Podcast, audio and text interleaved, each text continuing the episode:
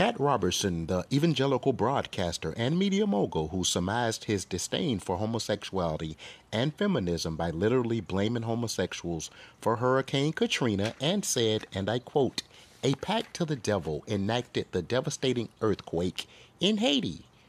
He died at 93. This is trending news. Pat Robertson has died at the age of 93, according to sources. His premise was described as conservative Christianity, but many are commenting things like an awful man, and he died during Pride Month. There is certainly a God.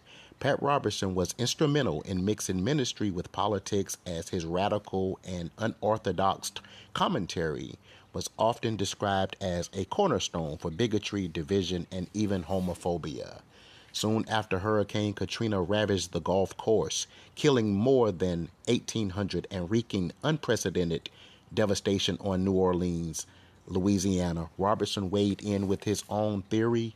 We have killed over 40 million unborn babies in America.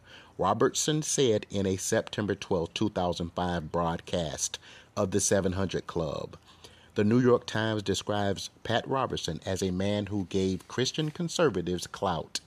He is credited for skillfully skillfully transforming a small Virginia radio station into a global Christian broadcasting network.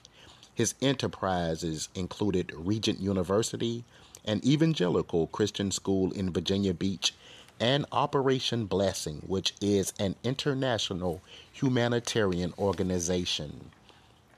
Unlike many evangelists, Reverend Robertson came from a privileged background. He graduated from Yale Law School before turning to the ministry in the late 1950s.